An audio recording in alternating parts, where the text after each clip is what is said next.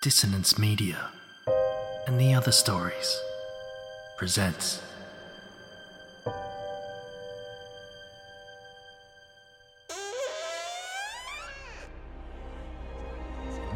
Step into the abyss of After the Gloaming, a gothic fiction podcast that delves into the depths of human emotion, unyielding love, revenge, internal struggles, and restless souls await you in nine haunting episodes where dread, fear, and rare glimpses of eerie happiness linger.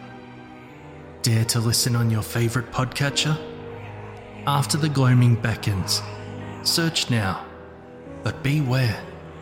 Innocence will be left behind.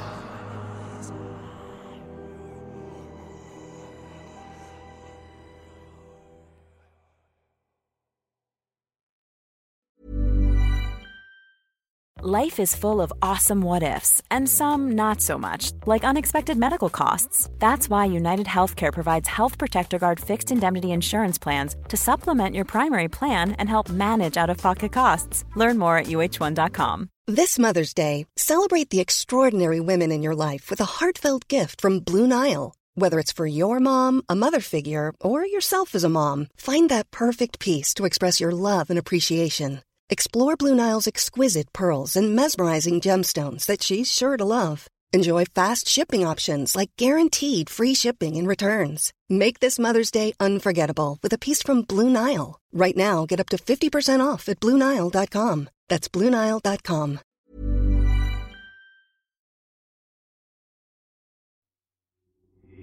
These aren't the stories your mother told you. No, these are the other stories.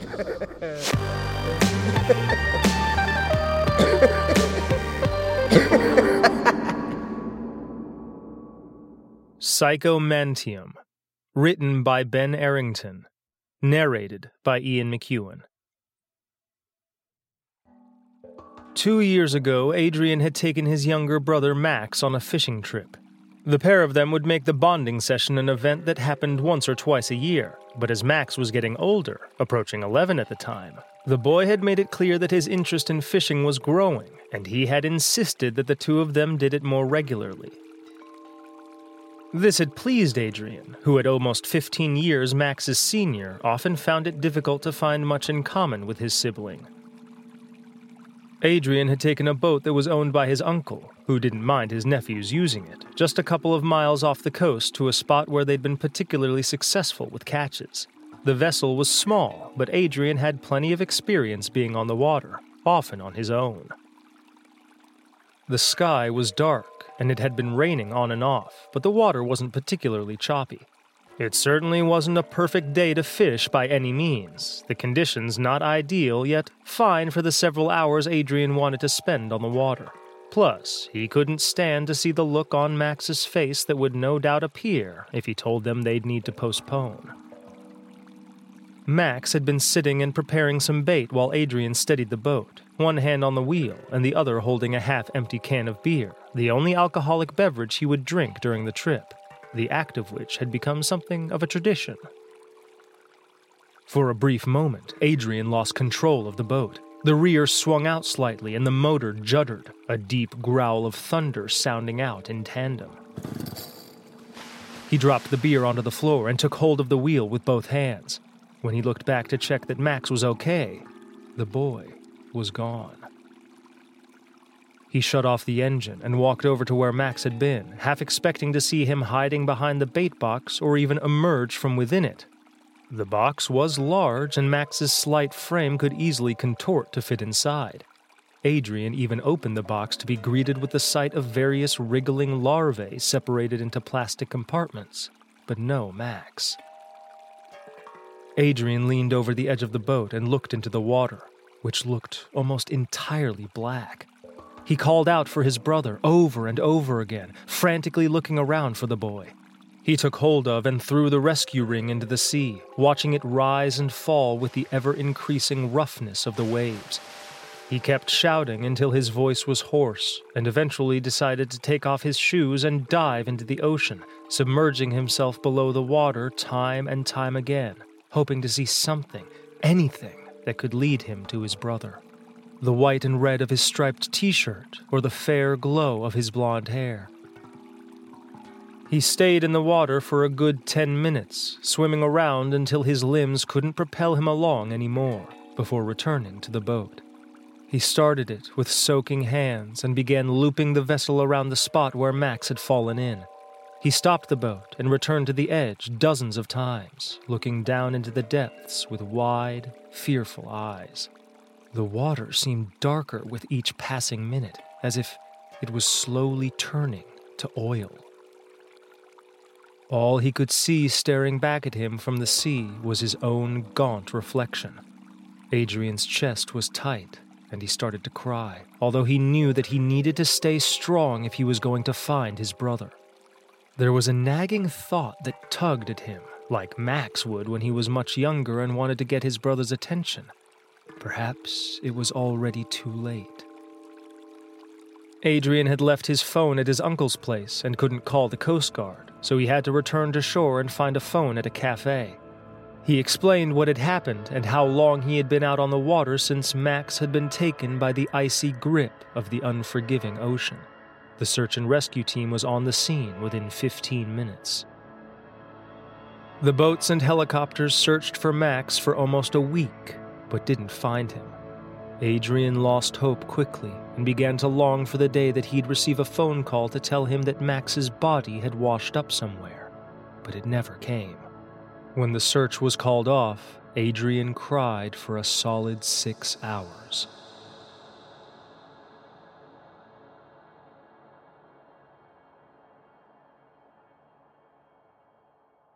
Time slowed and sped up as Adrian was consumed by grief, and this soon manifested itself as terrible guilt. Even after months of therapy, during which he kept himself away from the rest of his family, unable to face them for feeling entirely responsible for Max's disappearance, Adrian couldn't bring himself to accept that his brother was gone. He spent night after night scouring the internet for any stories that involved similar events around the same coastline and beyond, but he couldn't find a solitary story that eased his pain.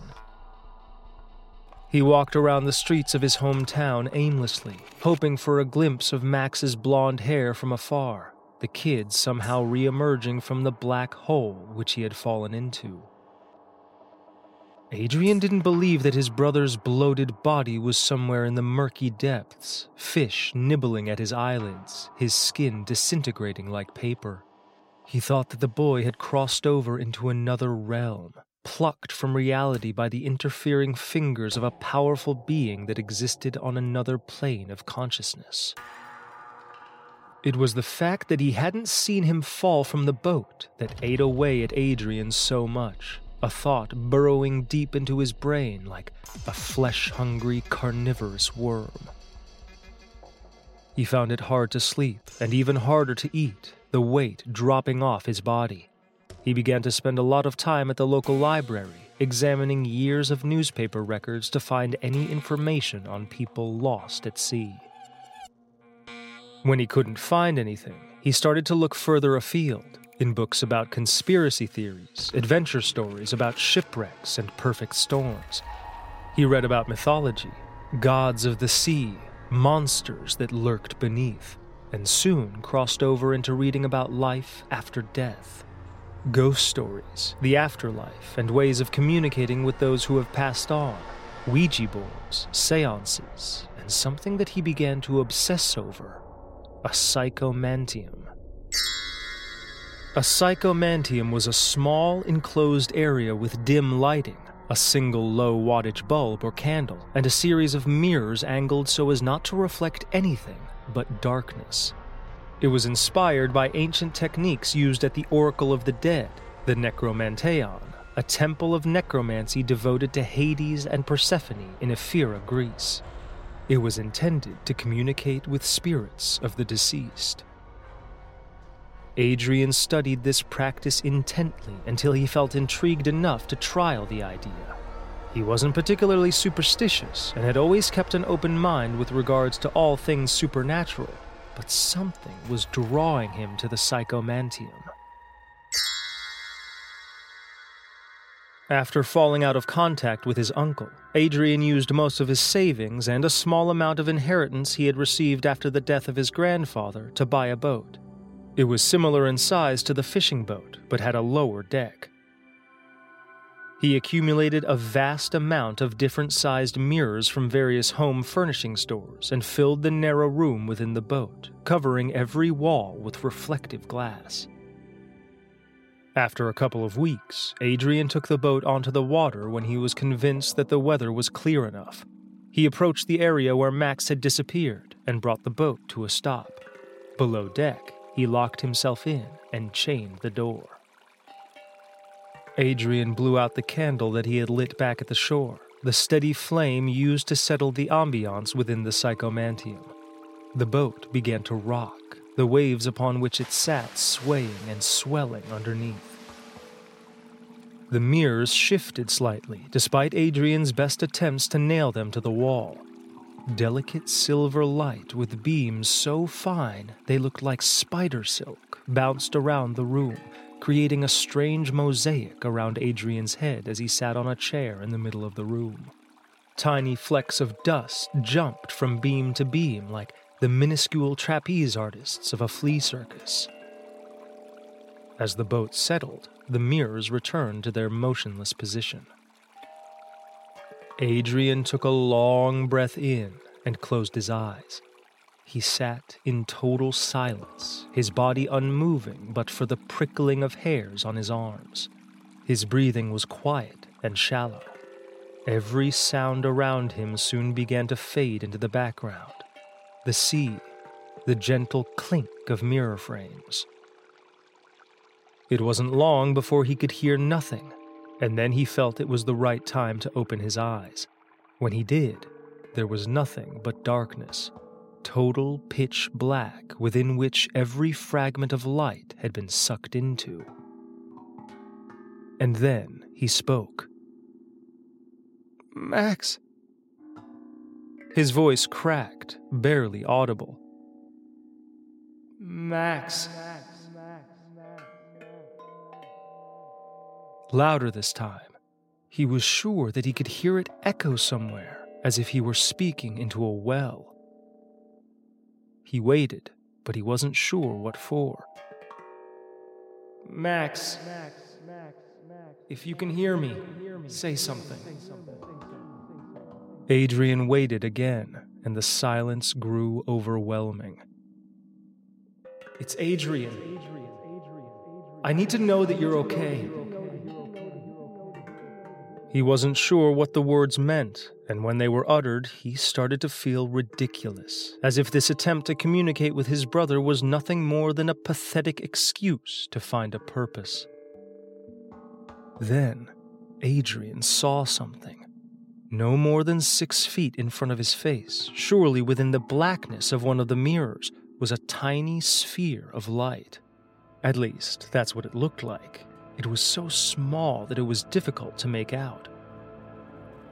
Adrian squinted and leaned forwards, watching with curiosity as the sphere began to enlarge. He soon noticed that it wasn't a sphere at all, but an entirely different shape. It looked as though it was changing, or perhaps spinning perfectly on the spot as it grew. Adrian's pupils dilated. The shape was large enough to identify now. It was a head with tousled blonde hair. The skin was pale and blotched with gray. Its eyes had been scooped out, and now gaping holes were present, dozens of wriggling insects spilling out of them. It had no lips, a crooked mouth oozing with inky liquid. Its neck had been torn from its shoulders, sagging wet hunks of flesh hanging from beneath its chin like a skirt of gore. Max? It couldn't be, or at least, it wasn't. Not as Adrian had remembered him. This was a cruel joke played by a nefarious force. A spotlight shone from afar upon Max's long dead and decomposing corpse, the mirror acting as an unholy crystal ball. The boy's head stopped spinning as his mouth started to slowly fall open. Black, frothy liquid began to spill out, and something else. The probing claws of a crustacean began to push out from between Max's jaws. Adrian could hear a high pitched squeal as if the creature was in agony, the rest of its body crushed and chewed up by his brother's teeth. He screwed his eyes closed for a second, hoping for the sinister visual to disappear, nothing more than an apparition created by his mind. But when he opened them again, it was closer still, as if it had broken free of the confines of the mirror. The crustacean was opening the boy's mouth wider, and Adrian could see glowing eyes from within. He felt as if the creature was looking deep into his consciousness and taunting him, knowing that he wanted answers, but that he'd never get them. Not here, in this pocket of otherworld upon the sea. Adrian was seeing something that no human eyes, of the living at least, should be seeing. Max had met his end and had no doubt seen evil, something Adrian couldn't comprehend, somewhere in the fathoms of the gloom. Adrian screamed loud, his voice pushing the ghost of Max back into the mirror much faster than it had emerged. The beams of light returned to the room, a tapestry that flashed with white and subsequently began to fracture the glass of each mirror that made up the room. With a crack of thunder that accompanied it, the mirrors exploded into plumes of glass, their frames shattering and clattering onto the floor. Adrian fell backwards from the chair and hit his head hard with a thud. Dizzied, Adrian stood up, using his hands that had been cut by slithers of glass at his feet for leverage. The boat began to spin like a waltzer at a fairground, and Adrian stumbled around like a drunk, crashing into broken mirror and crying out as his skin lacerated with every movement, the waves throwing the boat around more violently with every second. He struggled with the chain on the door, desperately trying to unlock it in the low light. When he finally managed to escape, the sky was black and rain was coming down furiously. The boat had taken on water and was being thrown around by the waves like a helpless animal being tormented by a toddler. Lightning spread across the sky every few seconds, electric blue dazzling Adrian's eyes as he moved towards the back of the boat. The vessel tilted almost onto its side as Adrian took hold of a guardrail, the cold rain thumping into his face. He watched in terror as a massive whirlpool began to emerge, a maelstrom of enormous size with a profound black void at its center. At the bottom, there was something moving frenziedly, but Adrian couldn't remain still enough to see exactly what it was. For a second, he thought it looked like hundreds of limbs climbing and pulling and reaching up towards the boat. The whirlpool slowed, and Adrian thought the nightmare was over. But another boom of thunder seemed to signal the ocean vortex, and it dragged the boat, with Adrian clinging on for dear life, into the water like an insect down into a plug hole. The sea closing around the vessel as quickly as it had opened up.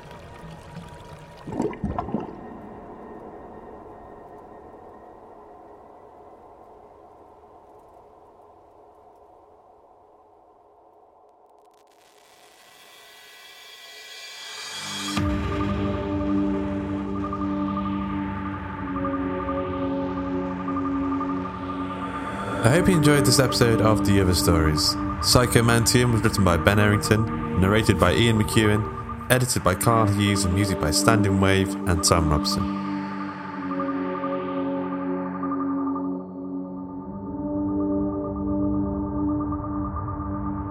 Hey, do you want a free book?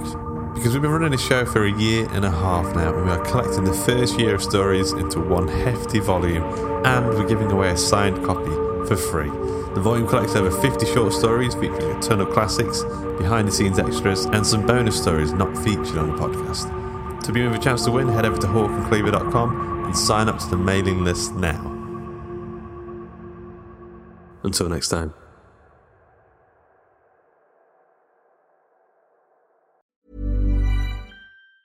Hey, it's Danny Pellegrino from Everything Iconic.